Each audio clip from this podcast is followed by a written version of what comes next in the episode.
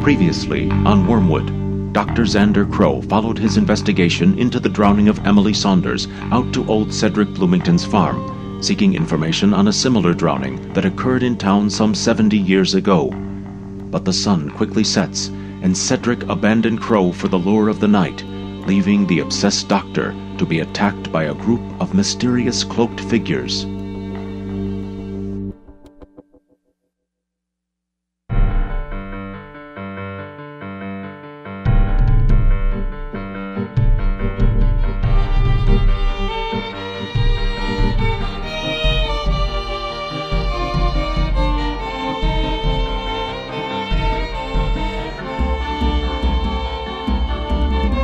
Once a prominent psychologist, tragedy forced Dr. Xander Crow down the dark pathways of the occult, and he was transformed. Now, chasing the vision of a dead woman, Dr. Crow finds himself in the haunted town of Wormwood, where evil lurks in the shadows and stains the souls of its inhabitants. Welcome to Wormwood. Episode 17 Asunder. Story by Rick Beta. Script by Jeremy Rogers.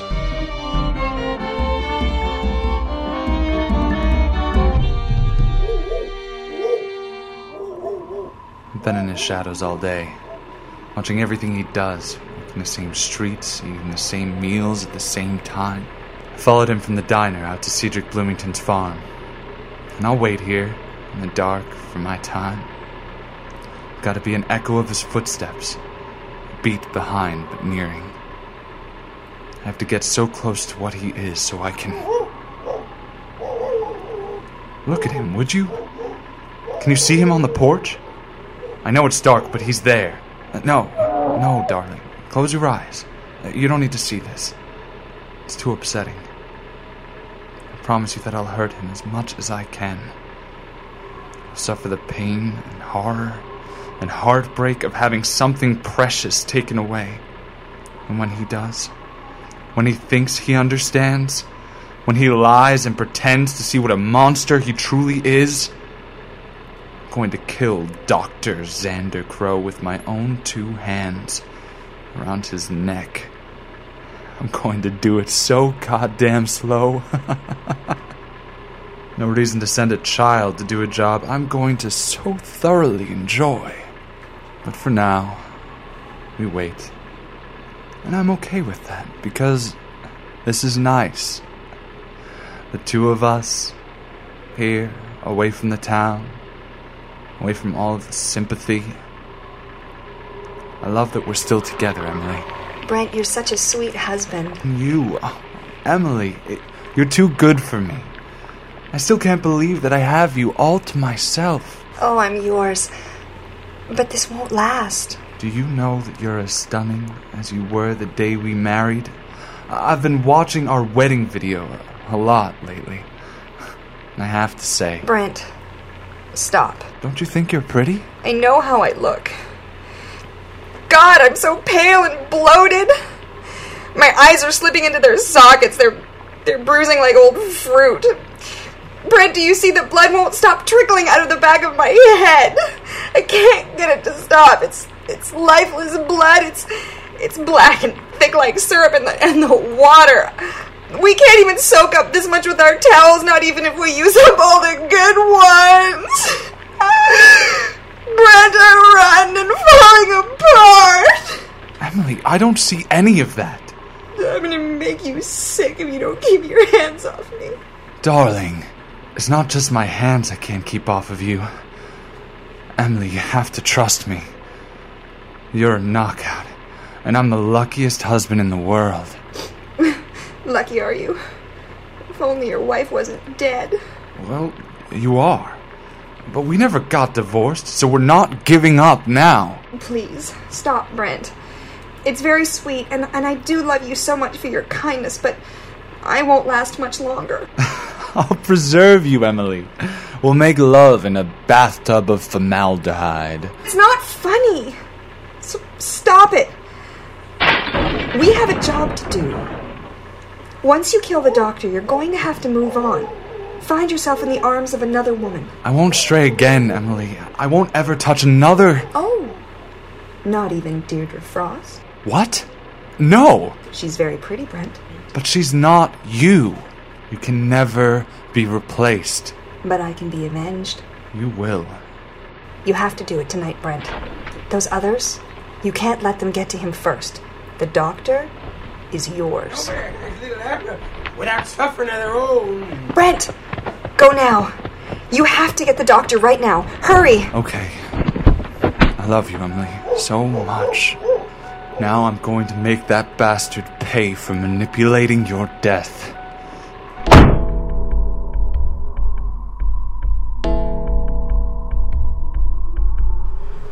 Like surprises, and certainly I don't like being manhandled, although it's preferable to being gutted by a vampire. So you do have my sympathies on that account, but it would appear as though you've got the answers that I seek, so let's see who you are under that hood. Okay, Dr. Crow. What have you to say now? I'm not exactly the person you were expecting to uncover, am I? Well, I just don't have a bloody inkling of who you are. So I'd have to say that my answer to your question is a resounding no. You've gone too far this time, Doctor. Oh, God, that scar cutting down the middle of your face. Yuck! Enjoy the nightmares, Crow. Oh, and say hi to that little sparrow of yours. We know she's out there.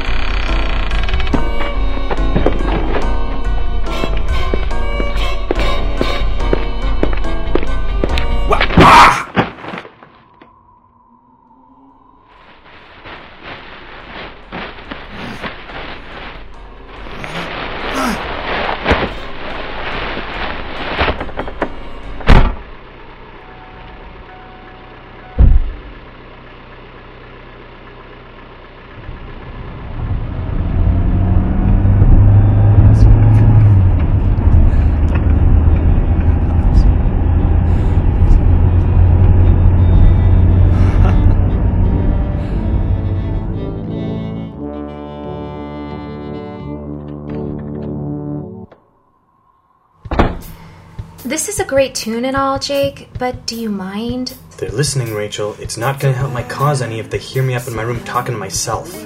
You're not talking to yourself. You're talking to me. Besides, who cares what they think? They're part of it. That ringtone, Rach, that's a pretty damn specific download, right? I mean, could it be possible that someone else still has fond memories of John Hughes movies? Yeah, that's likely. As likely as my best friend being dead and in my bedroom? You're a ghost. I'll believe anything right about now. Your best friend? Well, yeah, who else? That's great, Jacob. Buddy, pal. God, I wish your dad wasn't trying to kill you so we could go into your backyard and toss the pigskin around a bit. What are you talking about? It's called a football. Nothing. I'm not talking about anything, so I don't know. I, I just gotta think for a minute. I don't know what to do. it's easy. Throw what you have to have into your backpack and climb out your window. Jacob, don't think. Run. I can't just run away. Of course you can. Do you want a reason? Your dad has tried to kill you. We don't know that for sure. I mean, probably.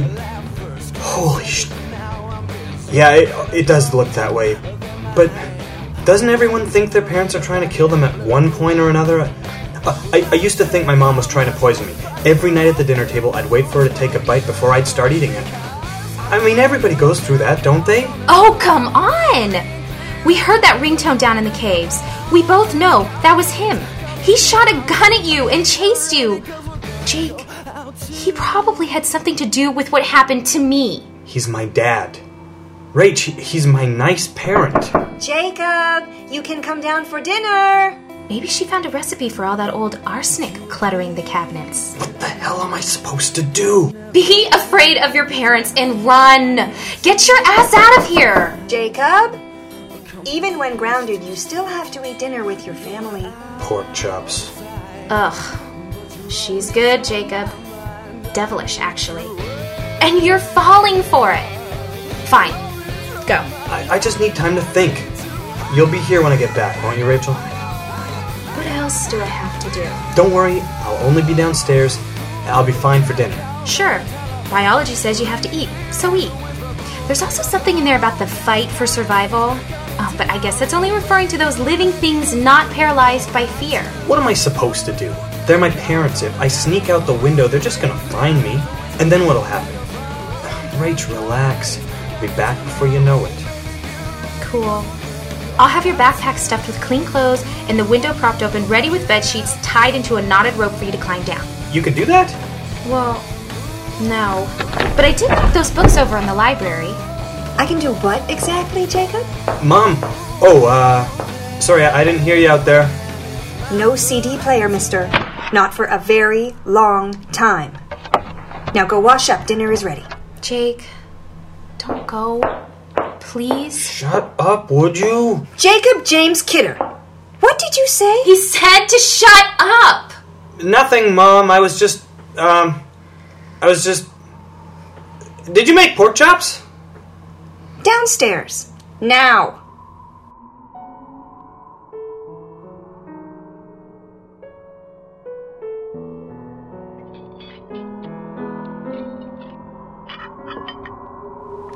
Lynette Bradley called the house today. That new book arrived at the library, so she wants to set up a club meeting for later in the week to get us all started in on it. No problem. Oh, wait. I'll be taking the reins on the Howard Phillips project tomorrow. It's going to be hectic, so as I restructure some of the people around the office. Ah, but I'll see what I can move around. Jonathan, reading is important. I know this, Dahlia. Mom, do we have anything else to drink? This. This tea tastes funny. Oh, Jacob, we don't need you going through this phase again. You see me drinking it, don't you? What? Mom, it's just. You haven't taken a sip. Now you're not 10 years old anymore. When are you going to learn that your parents aren't going to poison you? Drink it, son. Don't make your mother get up just because you're trying to guilt us for punishing you for all this recent crap you've been pulling. Dad, I woke up in a cow! You've milked that one enough, haven't you, Jacob? This fear of poisoning that kids have is utterly ridiculous. I don't get it. I really don't. Why wouldn't we just simply suffocate you in your sleep? Mom, I know, but it is a common phobia for little kids, and I don't even know how to answer that. Are, are you. You're not serious, are you? No, Jacob, I'm not serious. I think we have some Kool Aid left in the pitcher. Give me your glass. Jacob, your mom tells me that she found an interesting sketch of Rachel in your dresser drawer. She what? Son, listen. It's not appropriate dinner conversation. Mom, You're a good artist, that was private. but I'd hate to see you squander your talent on graphic illustration. You're a teenager, Jacob. You don't have any privacy. And we're not talking about this over the dinner table. That's fantastic, really. of your girlfriend sitting on the toilet. What was that? Oh, uh. I left some sci fi books from the library on my desk, and probably the cat knocked them down. I uh, saw her up there. Jacob, we all have our kinks, but it's important to remember that It's not what you think. It's not what it looks like. well, I haven't seen it, but your mother tells me it looks like your girlfriend squatting over a Jonathan! Perhaps you can hold off on your father and son talk of fetishes for some other time. No! It's. It's a series I'm working on. I'm stripping away the veneer of proper society. I, I mean, everyone has to. Jacob! They're illustrations of vulnerability. It's my art, not just of Rachel, but I've done tons of them. I, I even did one of you, Mom. It's nothing. Jacob, that's enough. Lord, our son's a deviant! No, Mom! Dad! It's not like that. Oh, this is so embarrassing. I wasn't snooping, Jake. Really, I I only faced into your closet to see what you might want to pack. Jonathan, he's just like you used to be. But now, I have to ask you something. Are you planning on bringing the secret stash of vintage sci fi porn with you when you I run can't away? help it if he sneaks the TV on late at night. I told you we should have canceled our subscription to those movie channels. I asked you to do that one time. One time. When are you going to let it go? Used to be such a sweet little boy. God, you are such a perverted geek. Mom, Dad, can I just be excused? I would so much rather be grounded to my room right now. Oh, and by the way, I think your cat can see me. She flipped and knocked off all your Interstellar erotica books off your dresser.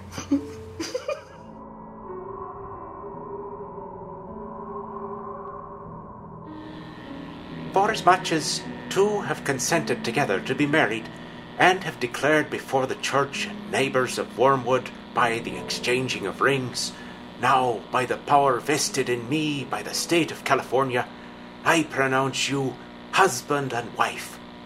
From this day forward, you will be one in mind, one in heart, and one in eternal destiny. What love has been established today, let no man put asunder. You may now kiss your bride.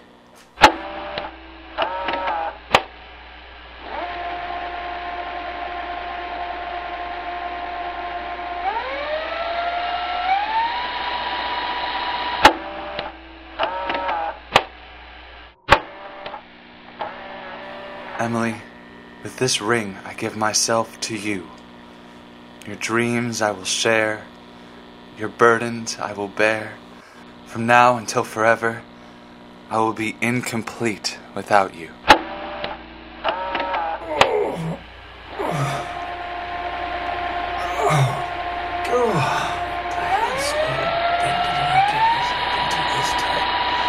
The doctor is awake. I now present to you husband and wife. Oh, so who was unfortunate enough to get married? Oh, God, say it was. Ow, my head! Is there a gash in the back of my head? I can't. I can't move.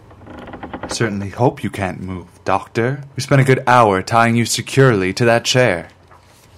We did, did we? Uh, yeah. My head? That. That's blood I can feel sticking and clogging my ear, isn't it? Clearly. I've done something to irk you, and frankly, that doesn't surprise me.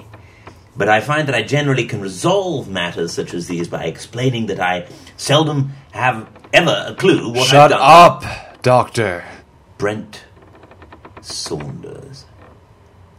Ah. I must say that your performance out at the farm, what with the mystique of hooded robes and such, was so much more impressive than that old Navy business casual that you're wearing now. That wasn't me. Well, then you have my gratitude for stepping in and scaring the baddies away. Well, we couldn't let them rough you up too much, could we? That would ruin everything we had planned. I see. Aren't you going to ask to be untied? I don't expect you to comply. So instead, let me ask you this. Did you buy your clothes online? Hmm? Because that's quite the trendy button down shirt you have on, and I haven't stumbled upon any local retail stores about town that I imagine would carry such an item. Emily bought this shirt for me from a catalog. It's a couple sizes too big for me. Emily. Poor unfortunate girl. Hmm? Should I tell him? Tell me what exactly? She wants me to wait. Oh, Emily is here. Yes? She's your accomplice in the scene, is that correct? She has an interest in her revenge. Brent, I am not a medium or even all that sensitive to ghosts and spirits, but I know without doubt that Emily is not here. What you see, what you think you are interacting with, it's all in your head. She's not real any longer. Sure. No, no, you don't understand, Brent. I exhumed her body a couple of nights ago. I pried open the casket and I saw her for what she really is. Emily is unnaturally decomposed, Brent. Unnaturally decomposed. Her skin has already blackened and dried and is separating from her bones. It's wrong. And I know that it is. We're going to watch a little more of the wedding video, okay, Doctor? And then I'm going to strangle you to death.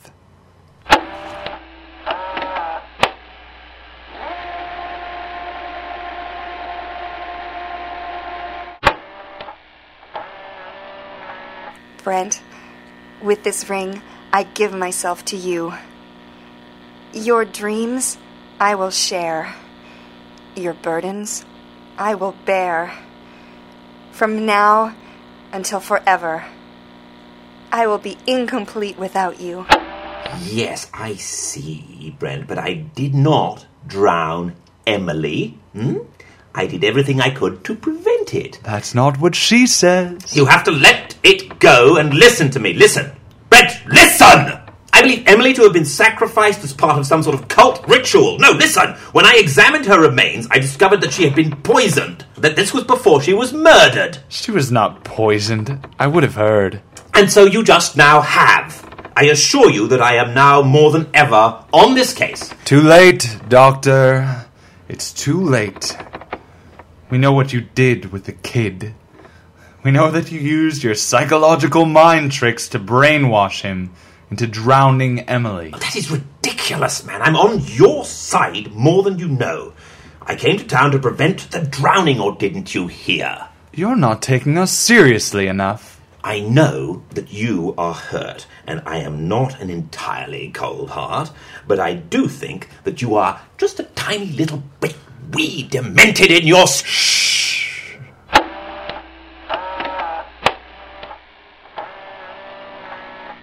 Marriage is a covenant of faith and trust between a man and a woman, requiring all of the openness of life and thought, free from doubt and suspicion.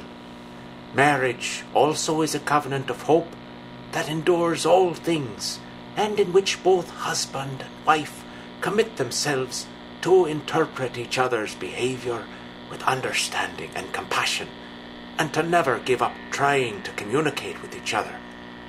Marriage, therefore, is a covenant of love, in which both husband and wife empty themselves of their own concerns and take upon the concerns of each other. Doctor, I know that Emily is dead, and I know that I'll never have her back. But whether she's only in my head or standing right beside me, you've got to suffer. But you know, listen, li- li- li- listening to that sermon, Brent, it does make me think.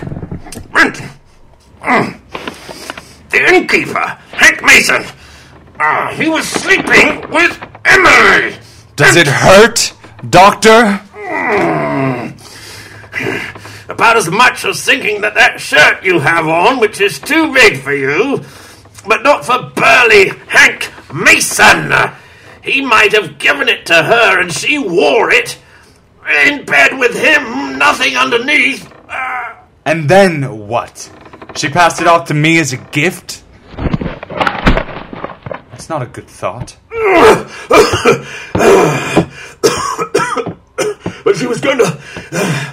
She was going to leave him and come back to you, Brent, but he, but he wouldn't let her.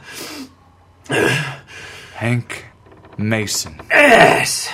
I never laid a finger on Emily. She was your wife. Well, not when she was alive, but look, everyone in the town knows that Mr. Mason couldn't keep his hands off her. Your wife, Emily, Hank Mason. The innkeeper. Ah,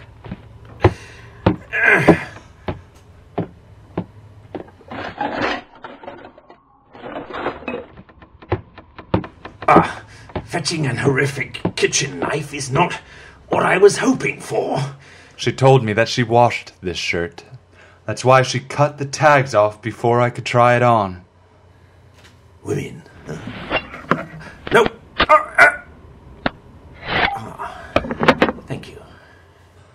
Lock the door when you leave, would you, Dr. Crow? Can't trust anyone in this town anymore.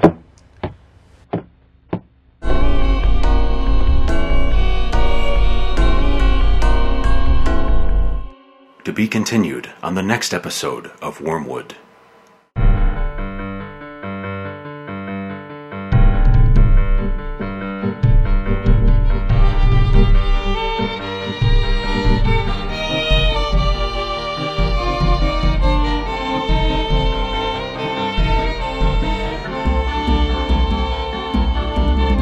Created by David Acampo and Jeremy Rogers, Wormwood is an original podcast produced by Habit Forming Films, LLC, featuring the talented cast of Season 1 regular and supporting roles.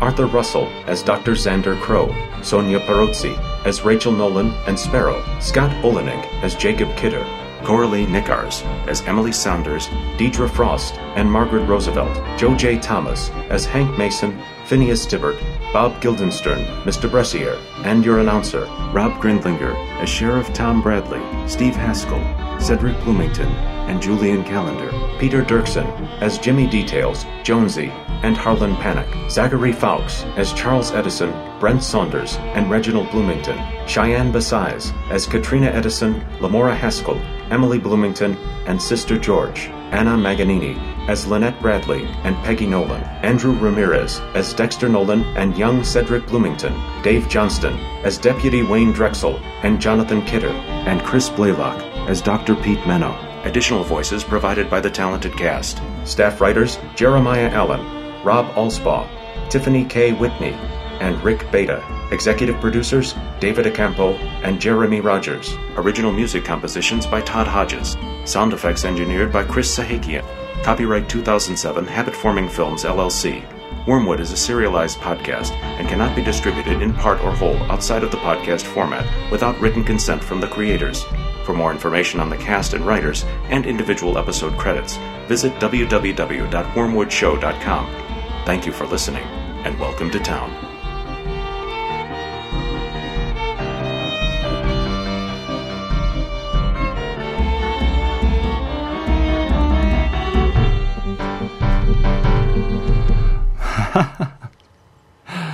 My heart will go on. That's revenge.